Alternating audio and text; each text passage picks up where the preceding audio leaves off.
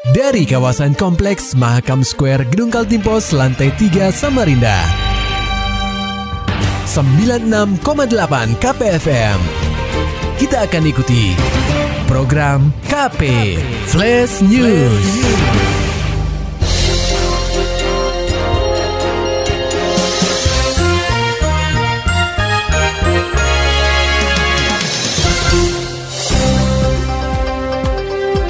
Dua calon kepala daerah meninggal karena corona. Ini Kaltim usul pilkada ditunda. Laporannya disampaikan reporter KPFM Samarinda, Maulani Alamin. Pendengar KP, hanya berselang 10 hari dua kandidat kepala daerah di Kaltim tutup usia. Pertama Bupati Muharam dari Kabupaten Berau pada 22 September dan kedua Adi Dharma dari Bontang pada 1 Oktober 2020.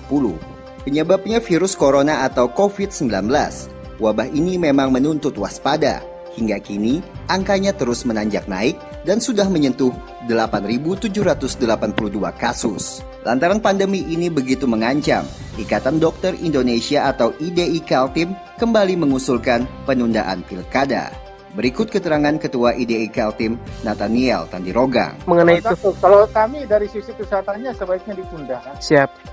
Ketua IDI Kaltim Nathaniel Tandirogang juga mengingatkan virus corona paling cepat menyebar lewat kerumunan. Itulah yang menjadi alasan klaster pilkada bisa jadi terbentuk kapan saja. Memaksa para kandidat dan para calon ini untuk berisiko ya misalnya tertular dengan COVID contohnya sekarang ini kan benar-benar orang-orang potensial kita yang uh, apa ini orang-orang dengan kapasitas yang luar biasa nah, terpaksa harus ikut pilkada berisiko tertular nah akhirnya kan terjadilah peristiwa dua peristiwa ini kan? Benar benar benar. Siap siap siap. Dan dan itu bukan hanya bukan sampai hari ini saja biasa mm. itu bisa lagi kena yang lainnya kan? Patut diketahui Adi Dharma bakal maju ke Pilwali Bontang 2020 berpasangan dengan Basri Rase. Sementara almarhum Muharam bersanding dengan Gamalis di Pilgub Berau. Namun takdir berkata lain, keduanya mangkat direnggut corona. KPFM Samarinda, Maulani Al-Amin melaporkan. Beralih ke berita selanjutnya, pendengar KP, guna menyamakan persepsi mengenai penayangan iklan pada masa kampanye Pilwali Samarinda 2020, KPU Samarinda menggelar rapat koordinasi dengan sejumlah pimpinan media, baik itu media cetak, daring, dan elektronik. Kegiatan berlangsung di Hotel Midtown Samarinda. Komisioner KPU Samarinda Divisi Sosialisasi Pendidikan Pemilih Partisipan Masyarakat, Muhammad Najib mengatakan, dalam peraturan PKPU nomor 5 tahun 2020, tertulis pasangan calon melaksanakan kampanye sejak 26 September sampai 5 Desember 2020. Sementara pemasangan iklan di media massa atau media sosial dapat dilakukan pasangan calon pada 22 November hingga 5 Desember 2020. Kendati demikian, KPU berharap media massa berperan aktif dalam pemberitaan kampanye pasangan calon wali kota dan wakil wali kota Samarinda. Najib menyebutkan pemberitaan tersebut harus berimbang dan tidak boleh mendukung salah satu dari ketiga pasangan calon. Kemudian asas berimbang, adil, sesuai dengan proporsional yang ada terhadap semua pasangan calon juga menjadi ketentuan yang wajib dipatuhi oleh teman-teman dalam menampilkan atau menayangkan eh, konten baik berita ataupun iklan. Nah, jadi kesepakatan ini akan kami tuangkan dalam keputusan eh, KPU Kota Samarinda terkait dengan eh, hasil rapat koordinasi dalam penayangan iklan kampanye pada masa kampanye. Diinformasikan rapat koordinasi tersebut dihadiri perwakilan media massa, PWI, Bawaslu, Kesbangpol, Diskominfo, dan instansi terkait lainnya. Pendengar KP, Polsek Sungai Pinang berhasil mengungkap kasus penipuan online berkedok jual beli barang melalui jejaring sosial Facebook yang diduga dilakukan tiga orang pria berinisial SD, FA, dan RA. Kapolsek Sungai Pinang AKP Rengga Puspo Saputro menerangkan, kasus ini bermula saat korban hendak membeli satu unit dump truck di jejaring sosial Facebook. Tiba-tiba pelaku muncul di kolom komentar dan menawarkan harga lebih murah kepada korban untuk satu unit dump truck. Setelah bertemu dengan korban, pelaku meminta uang muka sebesar 40 juta rupiah jika korban ingin membeli drum truk tersebut. Sayangnya, ketika sudah ditransfer dengan nominal tersebut, korban justru tak kunjung menerima dump truck yang sudah dipesannya. Dia mendapat postingan dari Facebook dan menawar di Facebooknya yang pemilik truk. Ternyata pelaku salah satu pelaku berperan sebagai penghubung pembeli dan penghubung penjual. Jadi antara pembeli dan penjual nggak pernah ketemu, tapi ketemunya lewat pelaku-pelaku ini. Sehingga pelaku karena pelaku sudah meminjam unit dump truknya untuk ditunjukkan kepada korban, korban percaya karena ada unit dump truknya. Tetapi setelah dikirim sebesar dana 74 juta, ternyata tidak kunjung datang truknya ini. Dan merasa curiga, kemudian korban melaporkan ke Polsek Sungai Pinang atas dugaan penipuan online. Tak butuh waktu lama usai menerima laporan, jajaran Polsek Sungai Pinang langsung melakukan penyelidikan dan berhasil mengamankan otak penipuan online berinisial SD. Kemudian kedua rekannya yakni FA dan RH turut diamankan di tempat terpisah. Rengga menuturkan dari tangan ketiga pelaku, pihaknya menyita barang bukti uang tunai 3 juta rupiah, satu unit handphone, pakaian dan aksesoris yang dikenakan, serta satu buah kartu anjungan tunai mandiri atau ATM yang digunakan pelaku untuk menipu korbannya. Di 74 juta ini yang setelah dikirim, dibelikanlah barang-barang ini. 20, dibelikanlah barang-barang ini. Ya rekan-rekan lihat ini. Barang-barang ini termasuk buku rekening dan uang sebesar 3 juta rupiah yang masih kita amankan. Untuk saat ini pelaku kita kenakan pasal 36 372 dengan ancaman pidana di atas 5 tahun.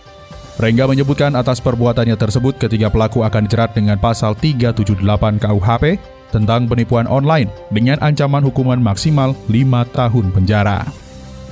Pendengar KP, di tengah pandemi COVID-19, industri batik di kota tepian masih cukup menggeliat, meski sektor perekonomian lain mulai lesu. Laporan selengkapnya akan disampaikan oleh reporter KPFM Samarinda, Muhammad Nur Fajar. Pendengar KP, batik merupakan salah satu ciri khas kebudayaan Nusantara yang tak lekang oleh zaman. Seni lukis menggunakan media kain asal Indonesia ini bahkan sudah diakui sebagai warisan dunia tak benda oleh UNESCO sejak tahun 2009 lalu. Meski saat ini pandemi COVID-19 menghantam berbagai sektor perekonomian, namun industri batik di Indonesia, utamanya di kota tepian, masih tetap menggeliat. Hal tersebut diungkapkan Kepala Dinas Perindustrian Kota Samarinda, Muhammad Faisal, saat ditemui di sela-sela acara belajar membatik untuk memperingati Hari Batik Nasional yang jatuh pada Jumat 2 Oktober 2020. Agak menggeliat ya, mungkin karena dampak pandemi kali ya, karena orang malas keluar jadi membatik mungkin ya tapi saya lihat uh, geliatnya lumayan dalam dua bulan terakhir ini saya agak konsen di batik ya karena uh, saya punya cita-cita di Samarinda ada dua yang kita banggakan kain tenun sarung Samarinda dan kain batik Samarinda Faisal menjelaskan, batik Kaltim memang sejak dahulu sudah cukup kuat. Bahkan jika menilik sejarahnya dulu, embrio pertama batik Kaltim ada di kota Samarinda. Lalu, industri batik di daerah lain mulai bermunculan dan semakin menguat dari hari ke hari. Kalau dari sejarah sih, sejak saya kecil-kecil itu memang batik Kaltim kuat. Embrio pertamanya di Samarinda. Dulu ada namanya Mitaka ya. Itu top-topnya batik di Samarinda. Setelah itu e, di Balikpapan ada batik Ampik. Nah, kemudian Mitaka udah mulai tua, mulai redup, generasi nada yang nerusin. Nah, tiba-tiba nih di daerah lain mulai rame Bontang dengan beras basah sama kuntul perak. Di Berau ada, di Pasir ada, di Kukar ada, di Balikpapan ada. Lebih lanjut, Faisal menyebutkan, jika melihat geliat industri batik di kota tepian yang sangat bagus, pihaknya pun optimis sektor ini bisa bersaing minimal di level regional Kaltim apabila pemerintah dan swasta bisa bersinergi memberikan bantuannya kepada para pengrajin batik di seluruh kota Samarinda. KPFM Samarinda, Muhammad Nur Fajar melaporkan. Beralih ke dunia olahraga, Jahidin bakal menjadi calon tunggal di Musprov Pengprov Persatuan Sepak Takraw Indonesia atau PSTI Kaltim yang akan berlangsung pada Sabtu 3 Oktober 2020. Hal ini disampaikan Ketua Panitia Musprov PSTI Syarifuddin Saso saat dikonfirmasi lewat saluran telepon. Untuk tempat pelaksanaannya, pihaknya telah koordinasi dengan Ketua Konikal Tim Zudi Yahya terkait pelaksanaan Musprov di Sekretariat Konikal Tim, Jalan Kesuma Bangsa. Nantinya Musprov PSTI tersebut akan dihadiri masing-masing perwakilan dari Pengcap Kabupaten dan Kota. Mengaminkan untuk dilaksanakan di Konikal Tim dengan ketentuan kita harus memenuhi uh, standar protokol hmm, hmm, hmm protokol hmm. tetapnya si COVID pada saat ini dan hmm. insya Allah kami sudah dapat uh, rekomendasi dari gugus tugas hmm. COVID-19 Acara musyawarah Provinsi Pengprov Persatuan Sepak Takraw Indonesia atau PSTI Kaltim bakal dibuka oleh Ketua Kodi Kaltim, Zudi Yahya. Maulani Alamin, Muhammad Nur Fajar, KPFM Samarinda. Dapatkan berita-berita selengkapnya di www.968kpfm.co.id. Demikian tadi telah kita simak rangkaian berita-berita yang terangkum dalam program KP Flash News. Persembahan dari 96,8 KPFM. Terima kasih dan sampai jumpa.